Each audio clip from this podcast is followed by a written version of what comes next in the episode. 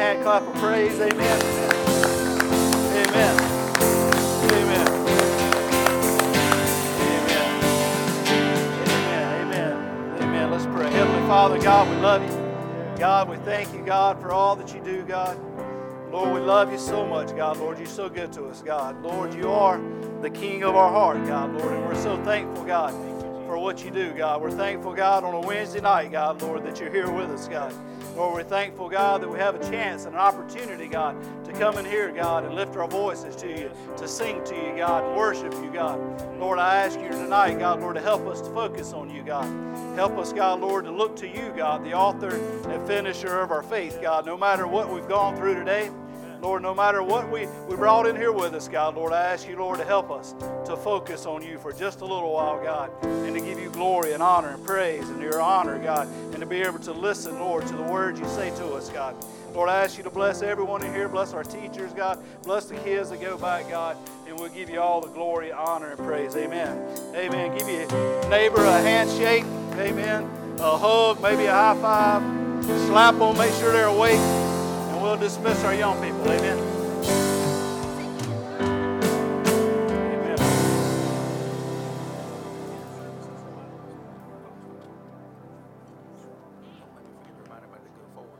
Okay, okay. Do it. Announcement at the end.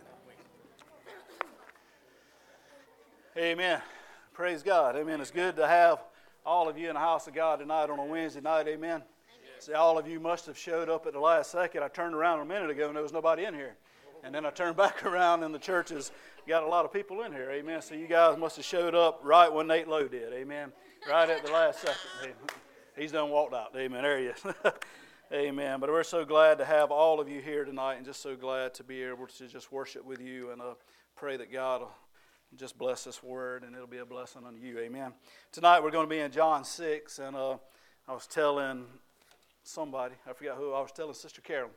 Uh, I had a message that I was going to preach, and in the last two days, God just put me in a whole other way. So, just praying that God will bless this and just use it tonight to bless you. Amen. Amen.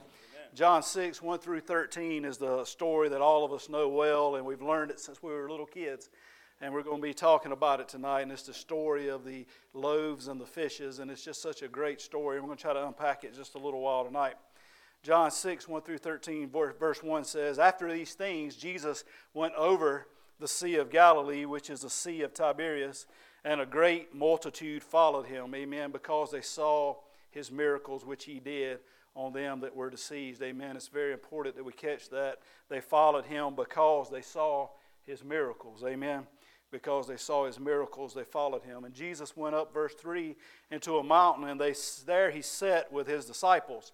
And a Passover, a feast of the Jews, was nigh, was near, was coming close, amen. When Jesus then lifted up his eyes and saw a great company come unto him, amen, he saith unto Philip, Whence shall we buy bread that these may eat? Where can we go to get some bread so that they can eat? Amen. And then he said, To prove him, for he himself knew what he would do. Philip answered him, 200 penny worth of bread is not sufficient for them, that every one of them may take a little. Amen. We don't have enough money so that every one of them will even get just a little bit. One of his disciples, Andrew, Simon Peter's brother, saith unto him, There's a lad here which hath five barley loaves. A barley loaf at that time was the cheapest way you could make bread. So it tells us that this young boy probably didn't have a lot. His parents probably didn't have a lot. As I said, barley was the cheapest way during this time that you could make bread. And two small fishes, but what are they among so many? And Jesus said, Make the men sit down. Amen. Now there was much grass in this place, so the men sat down in number about 5,000. You've probably heard it preached many times. They number the men here. They don't talk about how many women and children here, but there were a lot of people. Amen. And Jesus took the loaves, and when he had given thanks, he distributed to the disciples, and the disciples to them which sat down, and likewise of the fishes, as much as they would. Amen. When they were filled, he said unto his disciples, Gather up the remains gather up the fragments that remain, that nothing be lost. Therefore they gathered them together and filled twelve baskets with the fragments of the five barley loaves, which remained over and above unto them that they had eaten. Let's pray. Heavenly Father, God, thank you for this word, God. Thank you, God, for this word you spoke to us today, God. Lord, I ask you to bless this message, God. Bless every word that's spoken today, God. Let it go to glorify you and to teach your people, Jesus, to learn more about you and draw closer to you. In your precious name, amen. This must have been one great church dinner, amen. Think about it. There's over 5,000 men. No telling how many people was sitting here having a church dinner. Amen. You know, I was thinking when I was reading this, I really do love church dinners. Amen. I love church dinners, and I know you're looking at me and you say, Well, Keith, you look like you love every dinner. Amen. All dinners, amen, and lunches and breakfasts and snacks and cereals and all kind of good stuff. Amen. You look like you love it all. Amen. And I do. I love to eat. Amen. I can't hardly hide that from you. But I truly do love it when we have church dinners. I really do. I love to have church dinners, and I love it because I get to see all of you, amen. And I get to fellowship with you. I'm like a kid in a candy store, amen. If you'll see me, and when we have a church dinner, I'll be sitting there watching the door to see who comes in next, amen. I can't wait to see who's coming because I can't wait to see all of you come in. You see, I get to see you once, twice a week at church, sometimes more, amen. But in those situations are different when I'm in church, you know, if y'all noticed, I'm a little obsessive. And I kind of run around here like a chicken with my head cut off a lot of times. And I don't get to have a lot of meaningful conversations with people on church services because I'm running around trying to get things done. So that's why I love church dinners, is because I get to talk to you and I get to fellowship with you and I get to have a meaningful conversation. Amen. Unlike I do a lot of times on Sundays and Wednesdays. Amen. So I love church dinners and I love to see who comes to them. Amen. But I'm going to be quite honest with you, amen. I also like to see what food you bring, amen. I like to see what food you bring, amen. You'll notice if I come over to hug you, a lot of times I'm going to be looking to see what food you brought too, amen. Uh, I want to see who brought what, amen. You'll see me, I, if I hug Sister Elsie, I want to see if she brought my lima beans, amen. She always brings lima beans for me because she knows I eat them and I love them so much. So she brings them, so I'll go give her a hug just to make sure she brought my lima beans, amen and I'll hug Brother Billy Ray and Sister Angela because I want to see if they got that chicken and dressing. Amen. Amen. Amen. If you have ever ate that chicken and dressing, you know what I'm talking about. Amen. And uh, so I'll see if they got that chicken and then I'll see how many people's in here, so I'll know if there'll be some when I get around there. Amen. Amen. Then I might look at Sister Parsons to see if she's got one of those desserts that she brings that's just heavenly. Amen. And uh, just uh, so you can tell, I love to eat. Amen. And I love to see you, but I also like to see what you brought. Amen. I want to see what you brought. Amen. Tonight we're going to be talking about the feeding of the 5,000. Amen. Some call it the miracle of the multiplication. I've heard it called the world's biggest fish fry. Amen. But this is, that was funnier than a lot of y'all let on there. Amen. Amen. We're going to have to loosen up a little bit in this place. Amen. All right. Tonight we're going to try to learn from as much as we can in this package, and we're going to try to unpack it tonight. But one thought I had was a lot of times when we talk about this miracle, we forget about the boy. We forget about the lad, right? We talk about the miracle, right? We talk about the blessing. We talk about the teaching. We talk about the disciples. We talk about Jesus. A lot of times we forget about the boy, amen. The King James Version calls him a lad. He was a young man, amen. You see, there would have been no fish fry if the boy wouldn't have brought some loaves and some fishes. Amen. If the boy wouldn't have brought five loaves and two fishes, there would have been no fish fry. Amen. There were over 5,000 people on that hill that day. This little boy was the only one that brought something that Jesus could use. Amen. Think about that. Amen. Everybody else, the Bible says, come because they saw these miracles. So everybody else came because they were looking for what Jesus could do for them. Everybody else came to see what Jesus could benefit them this little boy brought something that could be used by Jesus. Amen. Right. You see, a lot of us today, whether we know it or not, or we, uh, we're all called into the ministry. Amen. Every one of us, I should say, is called into the ministry. And you say, Well, I'm not a preacher. Amen. And that's not what I said. I said you were called into the ministry. Amen. The ministry of spreading the gospel, the ministry of serving people, the ministry of leading people to Jesus. Amen. The gospel of advancing and building the kingdom of Jesus here on this earth. Amen. All of us have been called to that. Amen. And I think what happens in church services all around the world, and it was the same in Jesus' day. If you go back and read the Bible, there's a lot of people that come to church services for what they can gain, but few come bringing something to be used. Amen. A lot of people come to gain something, but few come to, to, to be able to be used. Amen. When the disciples looked around out over these 5,000 people, they saw a problem. Jesus saw an opportunity. Amen. Right. Jesus always had a ministry mindset. He always had a teaching mindset. Amen. He always had a kingdom first mindset, a mindset that was always looking for an opportunity to lead and teach and bless people. Amen. If you look, read verse 5 and 6 again, Danny, the Bible says, when Jesus lifted up his eyes and saw a great company unto him, he said unto Peter, said unto Philip, I'm sorry, whence shall we buy bread that these may eat?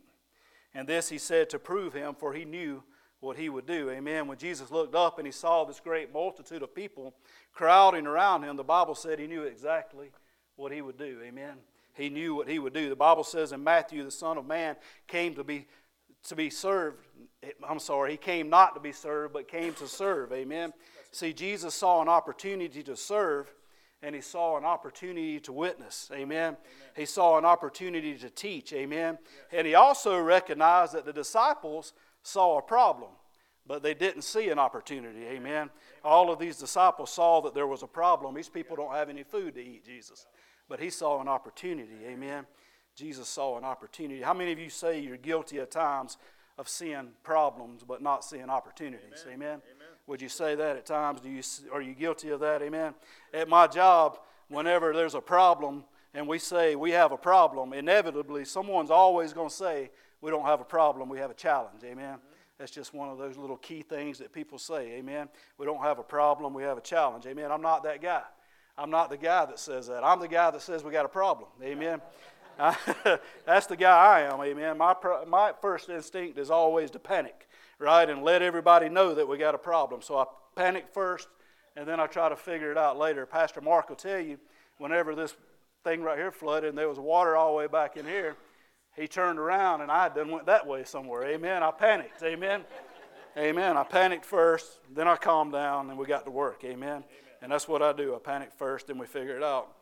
So this message tonight hit me very hard. Amen. I am very guilty of seeing the problem but not seeing opportunity. A lot of times when I look at people, I see their problems, but I don't see the opportunity. Amen. Are you guilty of looking at people a lot of times and seeing their problem? Right? They're they're addicted. Amen. They they're a, a gambler. Right? They they do this. They've got this problem, but we're not. But we don't see the opportunity we have to witness to them and minister to them. Amen. Jesus wanted his disciples to have a ministry first mindset, and I think he wants us to have a ministry first mindset also. Amen. He asked Philip, he said, Where can we go buy some bread so that these may eat? To which Philip looked at him and said, We ain't got that kind of money, Jesus. Amen. And that's, that's how I say it. Amen. That's my interpretation. Amen. Philip was a little more elegant than I am. Right, and listen, Philip handled this better than I would, have, right? Because I'm kind of tight with money. Amen. My wife would tell you, I, my wife would tell you sometimes I squeak when I walk. I'm a little, I'm a little tight. Amen. So I'm a little better than I used to be. Amen. But 5,000 people is wanting to eat. Amen. If you get your calculator out, I did today. Right, I got my calculator out, right, and did the math. Two pieces of Little Caesars pizza right? That's good for five dollars a piece. You're looking at over six thousand dollars. Amen. Six thousand dollars for five thousand people to eat two pieces of pizza from Little Caesars. Amen. And you know some of these greedy people are going to get three pieces. Amen. you right? And then some of them, then they got to have drinks. They got to have ice. We're talking over seven, eight thousand dollars, right, to feed these people. Philip said, "We don't have that kind of money, Jesus. We don't have enough money to feed all of these people. Amen. Not even enough so that everybody will get just a little bit. We don't have that kind of money." Philip saw a problem. Jesus saw an opportunity. Jesus said, I know exactly what I'm going to do. Amen. I know what I'm going to do. Amen. Tonight I'm going to give you two points. Amen. That's right, only two points. Amen. I know some of y'all say, wow, where's the third point? Two points tonight. Amen. That I see in this message. Amen. That I believe will help us grow in our ministry mindset. The first thing I see is don't let problems that are outside of your control stop you from ministering to others. Amen. Don't let things that are outside of your control, don't let problems stop you from ministering to other people. Amen. You don't know how many times I've let problems that were outside of my control stop me to, from witnessing to somebody. Amen. You don't know how many times I've let problems that are outside of my control stop me from being a blessing to somebody else. Amen. See, think about it. If we allowed every problem that come into our life to stop us from ministering to somebody, don't you think the devil is just going to continue to throw problem after problem after problem after problem in front of us. Amen. You ever thought, man, I can't catch a break? You ever thought, man, after one problem, I have another problem. After one problem, I have another problem. Right? We may be letting these problems get to us. We may be letting these problems stop us from serving other people and doing the Lord's work. Amen. And maybe if we would just push through some of these problems, maybe the devil would move on to somebody else he could stop. Amen. If we would push through some of these problems. Amen. And we would continue to, continue to minister to other people. When I read the Bible, I see that Jesus never let problems stop him. He never let problems stop him from ministering to other people. Amen. If you remember, anytime Jesus was trying to minister to somebody, there was always two people around. Amen. The Pharisees and the Sadducees. Every time he was trying to teach, every time he was trying to love, every time he was trying to heal, every time he was trying to serve, there was always two people around the Pharisees and the Sadducees, the religious people of the day. And they were always causing him problems, amen? Trying to get him to stop ministering to people, trying to get him to quit teaching people this new way. This new way that they didn't know, amen. In fact, not long before this feeding of the 5,000, if you read back in John 5, you find that that Jesus was out and he just healed this man in the temple. And he told him, if you remember, to take up your bed and walk. And the Pharisees came together and they all, they all said that they were going to kill Jesus. Amen. They all came together and they said they conspired to kill him. John 5, 16 and 18 says it like this And therefore did the Jews persecute Jesus, and they sought to slay him because he had done these things on the Sabbath day. Amen. He had healed on the Sabbath day. But Jesus answered them, my Father worketh here too, and I work. Amen. My Father works on the Sabbath day. I'm going to work too. Amen. Therefore, the Jews sought to, to, the more to kill him because he had not only broken the Sabbath, but he said that God was his Father. Amen. Making him equal with God. Jesus is doing what Jesus is doing. He's out healing, he's out teaching, he's out doing what he does, and these Jewish leaders do everything they can to stop him from ministering to people. But Jesus refuses to let problems stop him from ministering to people. Amen. They wanted to kill Jesus for this. Amen. They wanted to kill him. Did you catch why? They wanted, they wanted to kill him because he was healing on the Sabbath day. Amen. Could you imagine that? I mean, is it bad to heal somebody? I don't think anybody would say it's bad to heal anybody. Amen. I don't think anybody during that time, I don't think the Pharisees and the Sadducees would say it's a bad thing to heal somebody. This man hadn't been able to walk for 40 years. How could it be a bad thing to heal him. Amen. Right? It's a good thing. Amen. No one could argue that point, but you can't do it on the Sabbath day. Amen. And Jesus, he's, he can't walk for 40 years. What's one more day? Amen. That's what they were saying. Just wait one more day and you could have healed him in. But see, you healed him on the Sabbath day. Amen. And uh, uh, I think a lot of times that's what church people do. If we're honest with ourselves, and you probably see that all over the world, right? Church people do that. Good things start happening, and church people start tearing it down. Amen. Good things start happening. Church people start asking questions. They start wanting to know if that's the right thing to do. Right? Is God in this? Amen. Is this people? Right? If you if you saw, and I know we've talked about this many times, but these re- revivals in Kentucky are going on, and people are being healed, people are being saved, people are being changed, and it's a good thing. Amen. Right. And if people start saying, "Is this a show?" Amen. Is this people? I saw this video, and you can't make this stuff up. Amen. There was this guy, and the heading of the video said, The Asbury Revival, is it real? Is it real? And this guy coming on here, and he immediately tells us, It's not real, guys. It's not real. Okay, it's not real. I've, uh, I've come down here and I figured out it's not real, and shame on all of you for not seeing it yourselves. Amen. You see, he said he was watching the videos, and one of the speakers was speaking, and he was reading out of the Bible, and it wasn't a King James Bible right? And because it was not a King James Bible, the revival could not be real. Amen. That's what he said. That's what this guy said. It can't be real if it ain't King James, baby. That's what he said. it can't be real if it ain't King James. Amen. And listen, I read a lot of King James too. It's mostly what I read. It's what I grew up with. Amen. But I want you to understand one thing: they weren't reading King James in the upper room. No. I want you to understand that. When Peter went out and preached to 3,000 people that were saved right after that, he wasn't reading out of the King James translation. Amen. King James wasn't even published until 1611. Amen. What I want you to understand today is that whenever people see good things happening, for some reason, church people want to tear it down and want to talk about it. Amen. We need to quit praying for God to show up and show out and then question Him when He does. Right. Amen. We need to quit praying for God to show up in our life and start doing all of these things, and then we need to quit questioning God. Is it really God when it happens? Amen. So we think just because Jesus, because revival isn't happening here, then it can't happen somewhere else, right? But a lot of times I think the reason it doesn't happen here is because of us. Amen right? And don't throw anything uh, at me, right? But I think you see, I'm, I'm responsible for revival in my life. Amen. I'm responsible for revival in my life. You're responsible for revival in your life. Amen. And I think a lot of time, and I'm guilty of this, right? I pray and we pray for revival in our church, right? And we pray for revival in our schools. Amen. And we pray for revival here and we pray for revival there. Amen. But we need to pray for revival in our hearts. Amen. We need to pray for revival in our lives. Amen.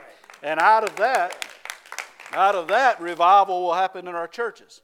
Revival will happen in our families. Amen. We need to get our own lives right. Amen. We need to get our own lives right, and we need to revive our own lives. Amen. I saw a quote the other day that said, If we pray for revival, we'll get performance. But if we pray for Jesus, we'll get revival. Amen. We need to pray Jesus for Jesus. Amen. We need more of Jesus. Amen and we need to have a ministry mindset. Amen. We need to quit focusing on the problems and the reasons for why things aren't happening or why things can't happen, and we need to start looking for opportunities to make them happen. Amen. Amen. Amen. Even when problems seem to be getting worse, Jesus was always focusing on his ministry. Amen. You may say, say, well, we're not Jesus, and we're not. Amen. But all of us have Jesus inside of us if we're saved. Amen. Right? So, so what made Jesus able to continue to minister to others when the problems just kept coming? Right? And when things just seemed to be getting worse, when seems, things seem to be getting worse, and you say, well, how did Jesus keep going? How did he keep, continue to be focused on the ministry? Amen. I don't think the answer is how, but I think the answer is what. Amen. See, what did Jesus know that allowed him to focus on the opportunities instead of the problems? See, I, I think it's the what. Amen. Jesus knew that his Father was always at work. Amen. I believe Jesus really understood Jeremiah 29 and 11. Amen. Jeremiah 29 and 11 says, For I know the thoughts that I think toward you, saith the Lord, thoughts of peace and not of evil, to give you an expected end. I believe Jesus really understood and knew Romans 8 and 28, which says, And we know that all things work together for good to them that love God. Amen. To them that are called according to his purpose. Amen. See, we can quote these scriptures. Amen. But do we really know them? Just because, because you can quote something doesn't mean you know it. Amen. Right. By know it, I mean believe it. By knowing, I mean trust it. Amen.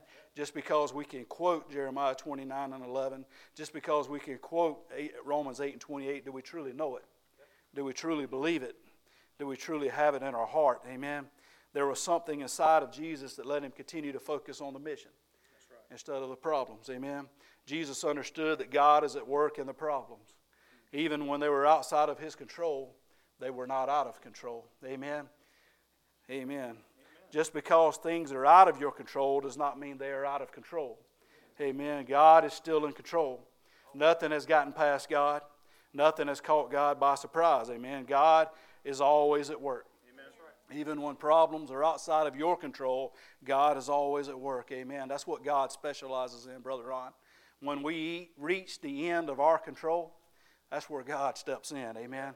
That's where, whenever we reach the end of our potential, whenever we reach the end of the things that we say we can do, God does what only He can do. Amen. You may say, well, why do things come up in our lives that are out of our control? Why do, why do we have problems in our lives? Amen. Amen. One reason is because God's working some things into our lives. Some things like patience, some things like perseverance. Amen.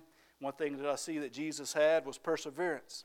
Perseverance means we continue to minister to others even as God ministers to us. Amen. And that's biblical. Read 2 Corinthians 1 3 through 4. Blessed be God, even the Father of our Lord Jesus Christ, the Father of mercies and of comfort, who comforteth us in all tribulation, that we might be able to comfort them which are in trouble.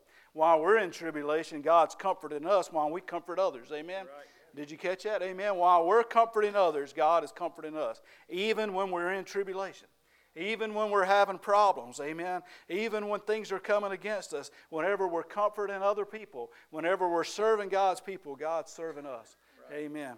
By the comfort wherewith we ourselves are comforted of God. If we will persevere and continue to serve God's children, even when the problems come, God will give us strength. He will give us comfort, amen, yep. as we comfort others. Our first point let's follow the example of Jesus and not let problems that are outside of our control stop us from ministering to others, amen. Yep. Problem two, point two, point two, don't let what you don't have stop you from ministering to others. Amen. How many times do we let what we don't have or what we perceive not to have stop us from ministering to others? Amen. Too many times we focus on how big the task is or how limited our resources are. Amen. You ever catch yourself doing that? Focusing on how big the task is, focusing on how much you don't have, focusing on the resources you have. Amen. Too many times we focus on how limited our resources are. Amen. Instead of focusing on the job at hand there's a story of this man. He's out there on the seashore, and uh, he, he goes out on the seashore real early one morning, and there's starfish everywhere, thousands of them. And they're all over the seashore, just right there, and they're dying. They're drying up. They're dying. They're all on this seashore. The tide's going back out, and they're just all up there dying. So this old man is out there. He's just picking them up and tossing them in the water. He's picking them up, tossing them in the water. He reaches down, picking them up, tossing them in the water, and these two boys are over here, and they're like looking at him like, "What's he doing?" And he just continues to do it. And his boys run up. They said, "What are you doing?" He said, "I'm trying to save these starfish. They're dying." He said, "There's thousands of these starfishes. You'll never make a difference. You'll never make a difference to all of these starfishes." He said, "I made a difference to that one. I was able to save that one." Amen. Don't let the size of the job or the difficulty of what you perceive you do not have stop you from ministering to others. Amen. Don't let what you think you don't have, don't let what you feel like you don't have enough of stop you from ministering to other people. Philip said in uh, verse 7, he said, 200 penny worth of bread is not sufficient for them, that every one of them may take a little. Philip saying, We don't have enough to feed all of these, amen. But yet, he hasn't even fed one. Amen. Think about it.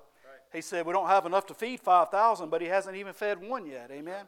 How many of us do that? Amen. We don't have enough to help everybody, but we haven't helped anybody. Amen. We can't even begin to think about what we don't have enough resources or enough talent or enough of anything to reach everyone until we try to just reach one. Amen. We may think I don't I can't reach everybody, amen, but can you reach one? Yeah. Can you reach one? Amen. The number one reason people don't start reaching others is because they don't think they have what it takes. A lot of people think I just don't have what it takes to minister to other people.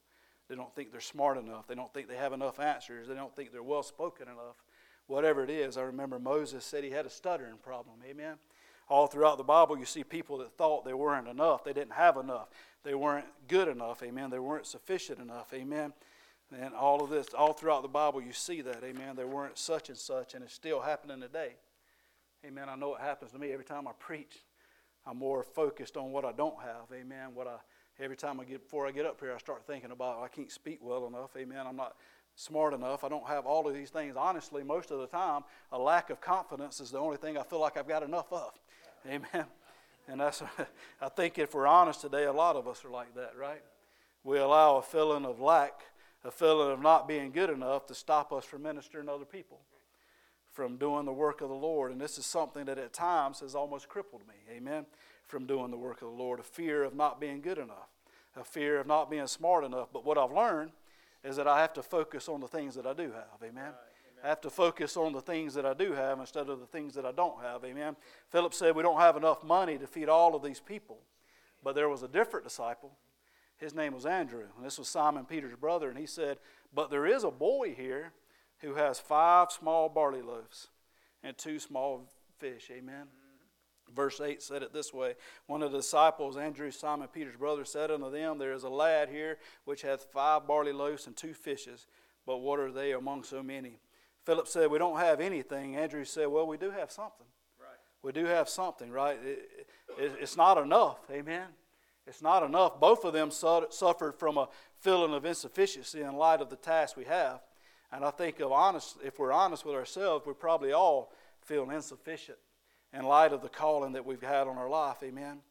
But I'm reminded of the words that Paul spoke in 1 Corinthians 1 26 through 29 that says, For you see your calling, brethren, how that not many wise men after the flesh, not many mighty, not many noble are called, but God has chosen the foolish things of the world. Amen. I'm so glad that God has chosen the foolish things of the world to confound the wise. Amen. And God hath chosen the weak things. Amen. Of the world to confound the things that are mighty. Amen. And the base things of the world and things that are despised have God chosen. Yea, and things which are not to bring to naught things that are, that no flesh should glory in his presence. Amen. The reason that God uses people that feel inadequate is God gets the glory. Amen. Amen. God gets the glory. See, Paul said it's not about who we are. Amen. It's not about what we have, how smart we are. It's about who God is. Amen. It's about who God is and being available to be used by God. No flesh should glory in his presence. The things I'm not capable of doing do not bring the things I am capable of doing do not bring God glory. Amen the things that I think I'm so good at and all those things, they don't bring God glory. Amen. The Bible says His power is made perfect in my weakness. Amen. It's in my insufficiencies that God's grace is shown sufficient. He, it may not, it's in my not enough that we find that God is more than enough. Amen. How many of you feel like at times you're not enough? Amen. If you're honest with yourselves, amen. How many of you feel like you're not enough? Right? Right? How many of you remember on America's Got Talent that time that that lady come out, Susan Boyle. How many of you remember that? Amen. I know most of y'all don't have TVs. You're all holy, right? right. but right. But there was this lady who came out on America's Got. I think it was actually Britain's Got Talent. It's one of them. But she came out, right, and she uh, and, and she came out. And if you don't know what America's Got Talent is, it's a show. They have three or four judges, right, and and it's you know they vote every week and you, you make it on to the next round or you don't. And you always you do some type of talent, singing, whatever it is, right? And at times to keep the show more interesting, right? I guess or funny, they'll bring people out that don't have any talent. If you ever seen those shows, right?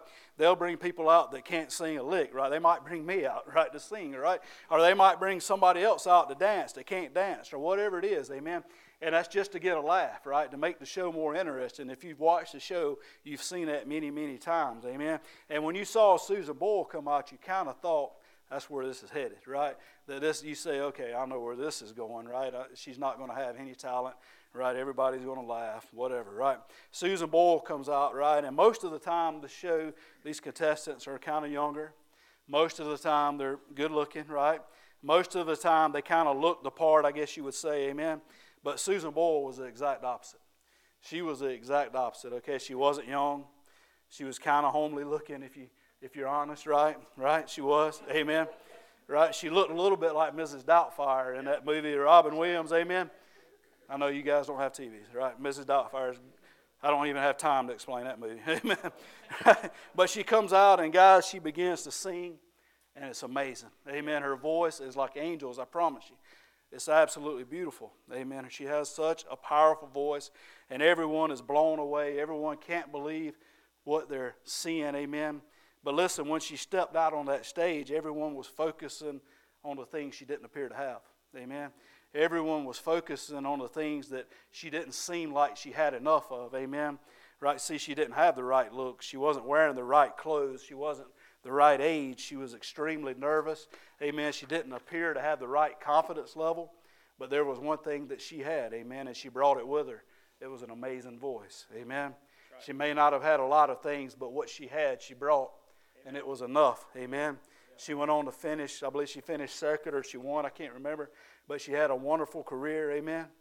See, when we quit focusing on the things that we don't have, we don't think we have enough of, and we begin to focus on the things that we do have, God will bless those things and He will make them more than enough.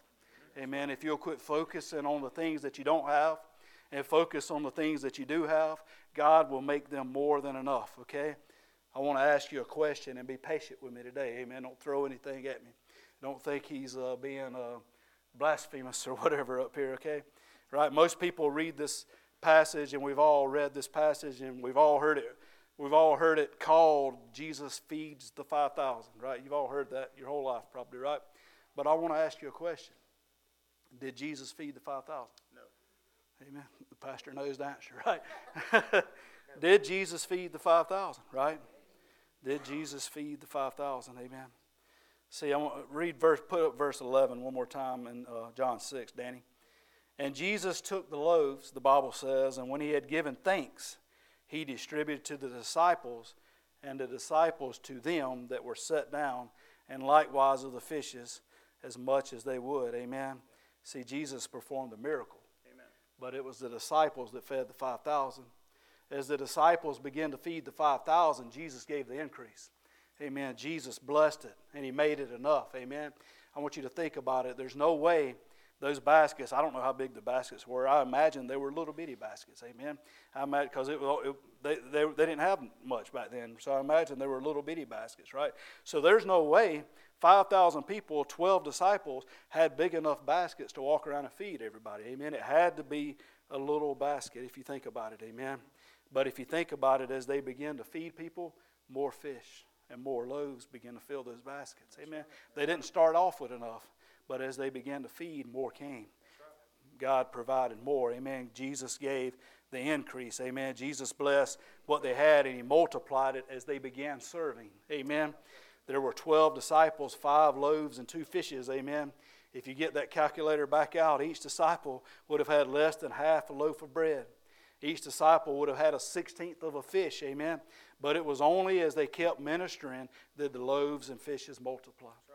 It was only as they kept serving did the loaves and fishes multiply. And you know how awesome that is? Amen. It was only as they were finished feeding everyone that they found out that they had plenty left over. Could you imagine that day? Amen. I know me. If Jesus tells me, okay, you've got this little basket and go out and start feeding, now I'm the whole time I'm going to be thinking I'm going to run out, right? Because I, I panic. That's what I do. Amen. I'm nervous. Uh, that's what I do. I'm going to be going right the whole time. I'm going to run out. I'm going, I'm going to be like that time we had those. Uh, communion. Remember that? We had communion in this church, and Pastor didn't tell me where the cups were. He hid them from me. Amen. And, and we're, we're handing them out, and I can see about right there, we're going right, we're to run out. We're going to run out. And I'm trying to get his attention because I don't know where they're at. And I'm looking everywhere they should have been, but they're not there, right? Because apparently we keep communion cups in a sound booth. For some reason, that's what we do in this church. We keep communion cups in the sound booth. Amen. Right? But that's what that's the way I would have been doing. I would have been saying, We're going to run out, we're going to run out, we're going to run out. Right? But as they kept serving and as they kept believing, amen, he kept feeding, he kept multiplying, amen. And their faith continued to grow. Their faith continued to grow, amen. And when they finished, they found out they had plenty left over. The Bible says in verse 13, Therefore they gathered them together and filled 12 baskets with the fragments of the five barley loaves. 12 baskets which remained over and above unto them that had eaten. After everybody had eaten, after everybody had gotten full, there was still plenty left over. Amen. The thought here is why do we only want to start ministering to people when we think we have everything together? Yeah. Amen. Why do we only want to start serving when we think we've got it all figured out and we have all the answers and we know what we're doing? Amen. When we want to start ministering to people when we're full spiritually, right? We say things, well, you know, I'm not really in a place to serve other people right now, right? Let me grow some. Let me learn some. Let me get to this. Let me be more prepared, right? But we'll never be prepared enough. Amen. See, but that's not the lesson of the 5,000. See, they didn't start out full and end empty. No, they started out empty and they ended full. Right. As they continued to go, as they continued to minister, as they continued to serve, they ended full. Amen. If we start ministering to people, God will prepare us. Amen physically and spiritually. Amen. And He will fill us as we go, He will prepare us as we go. Amen. I love that the lesson of the 5,000 is that when we feed God's children, we finish full. Amen. Amen. Whenever we feed God's children, we finish full. We may feel like we started out with nothing. Amen. We may feel like we don't have enough talent. We may feel like we don't have enough ability. We may feel like we don't have enough resources, enough of what we need to bless God's children. But if we'll just start, and we feel like we, we don't have all this, right? But if we'll just start, amen, we'll finish full. Yeah. We'll finish full. Amen. And that's not prosperity preaching. Amen. I'm talking about things that will fill, fill us, amen, like in so much more ways than prosperity, amen, and money and all that. I'm talking about relationships and faith and peace in our hearts and joy and this abundant life that God talks about, amen. There's no greater fulfillment than leading somebody to Jesus Christ. Amen. Amen. I promise you that. Amen. I felt it in my life a couple of times, several times. Amen. There's no greater feeling than leading somebody to Jesus Christ. I think about this church, amen. When I first become part of this church, almost probably close to 10 years now ago, that me and Heather come to this church, and Jared and Elizabeth. And this church didn't have the resources, didn't have the resources to serve the amount of people that it does now. It doesn't. Amen. I remember uh, at one time we were talking about that. You know, we didn't have the teachers, we didn't have everybody up here on this worship band. We didn't have the resources, the financial resources. We didn't have the resources to serve the amount of people we do now. Amen. But as the church began serving, God began multiplying. As we began serving, as we began working, God began adding. Amen. And if you'll notice, God continues to add. God continues to multiply. Amen. As we continue to serve. It's only if you see us start dwindling we need to look to see if we're still serving. Amen. If you see us start shrinking, you need to look to see if we're still serving God's children. Amen. Because we may not be doing His work, so we may not be multiplying. We may not be filling anymore. Amen. The two, lesson, the two lessons I learned from feeding of the 5,000s this week is that we can't let problems outside of our control stop us from ministering to others, and we can't allow what we don't have to stop us from ministering to others. Amen as we get ready to close the night. Amen. I want to leave you with one last point. You guys thought I only had two points. Amen. I snuck another one in there. Amen. I wasn't going. To, I wasn't going to leave you with two. Amen. Y'all would feel like you was cheated if you went home with only two points. Amen. All right. one last point. I want to take you back to Philip's response. Amen. Philip's response in verse seven, if you will, Danny. Jesus asked Philip. He said, "Where can we get the bread to feed my children?" Where can we get the resources to feed my children? Where can we go buy bread to feed my children? And Philip's response was found in uh, verse 7 in uh, John 6. It says this 200 penny worth of bread is not sufficient for them, that every one of them may take even a little.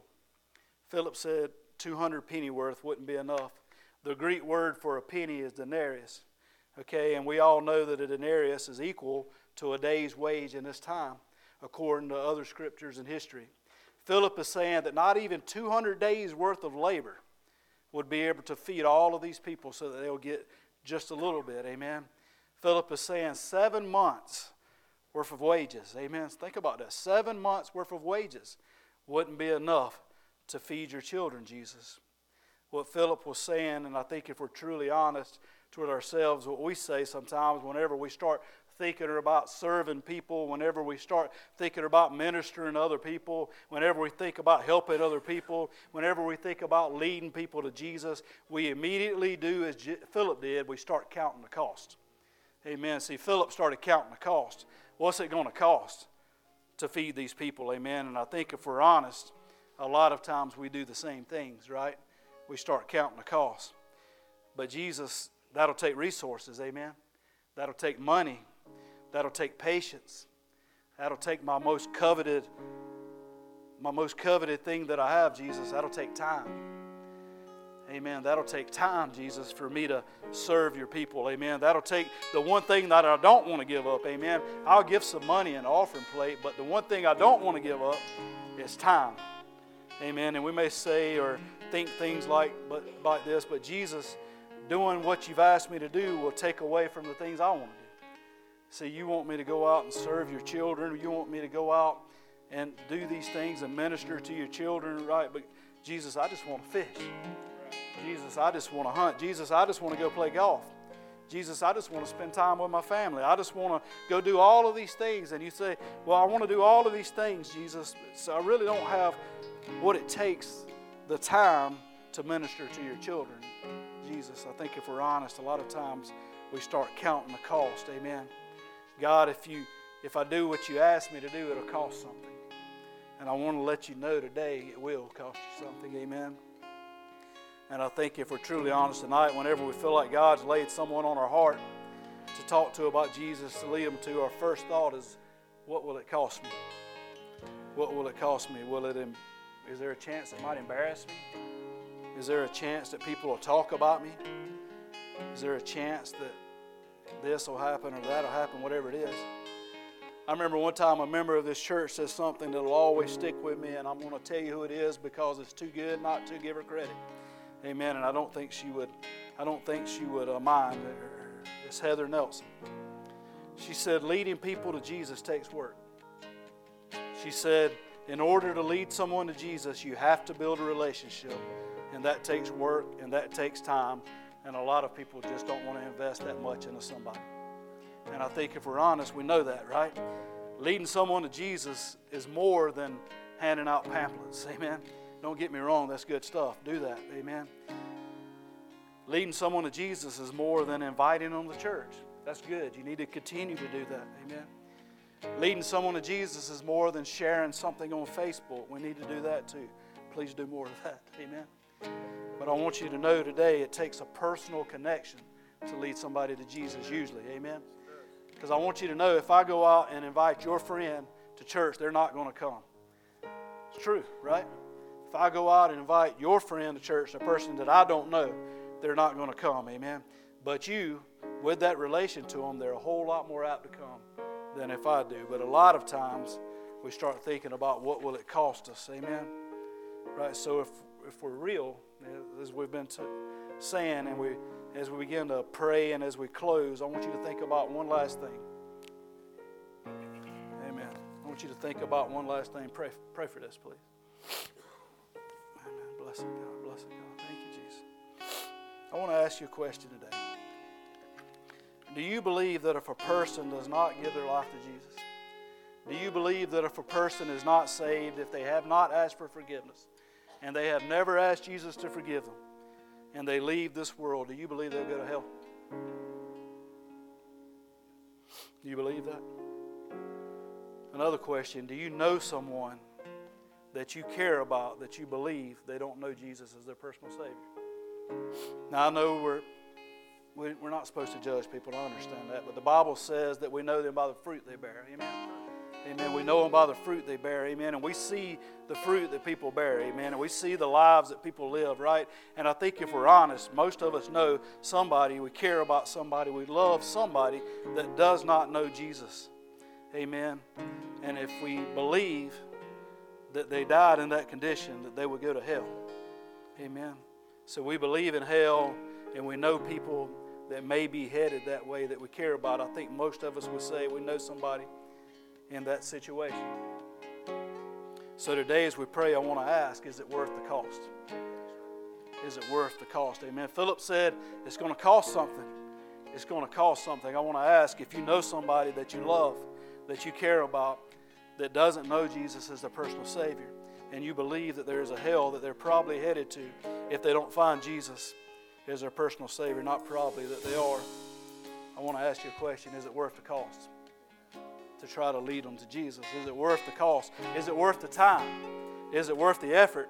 Is it worth the risk of embarrassing yourself? Is it worth the risk of costing your friendship? Amen. Is it worth the risk? Amen. I want to ask you that. Amen. Philip said, We don't have what it takes, but Jesus said, What do you have? What do you have?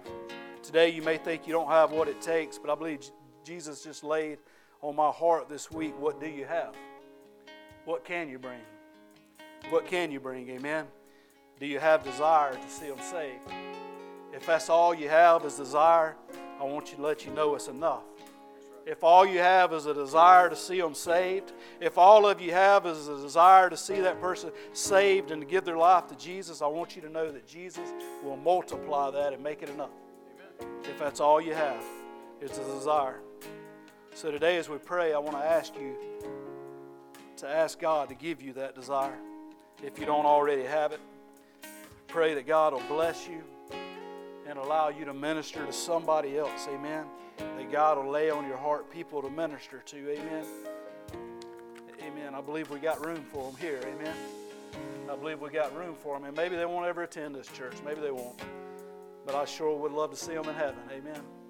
I had somebody tell me a long time ago that they say you can't take anything to heaven with you, but that's a lie. You can take someone to heaven with you. Amen. You can take somebody to heaven with you. Amen. And that ought to be all of our goal. Amen. To take somebody with us. Amen. one day I want to get there and I want to see people say, Hey, Keith, I'm here because of you. Amen. Not because of you. Amen. Because of Jesus. Right? Because you led, but you know what I mean. Amen. So let's pray that tonight. Amen. Let's pray to God to give us the desire to reach people and to minister to His children and a desire to go past the things that we think we don't have tonight. Let's pray. Heavenly Father, God, we love you. God, we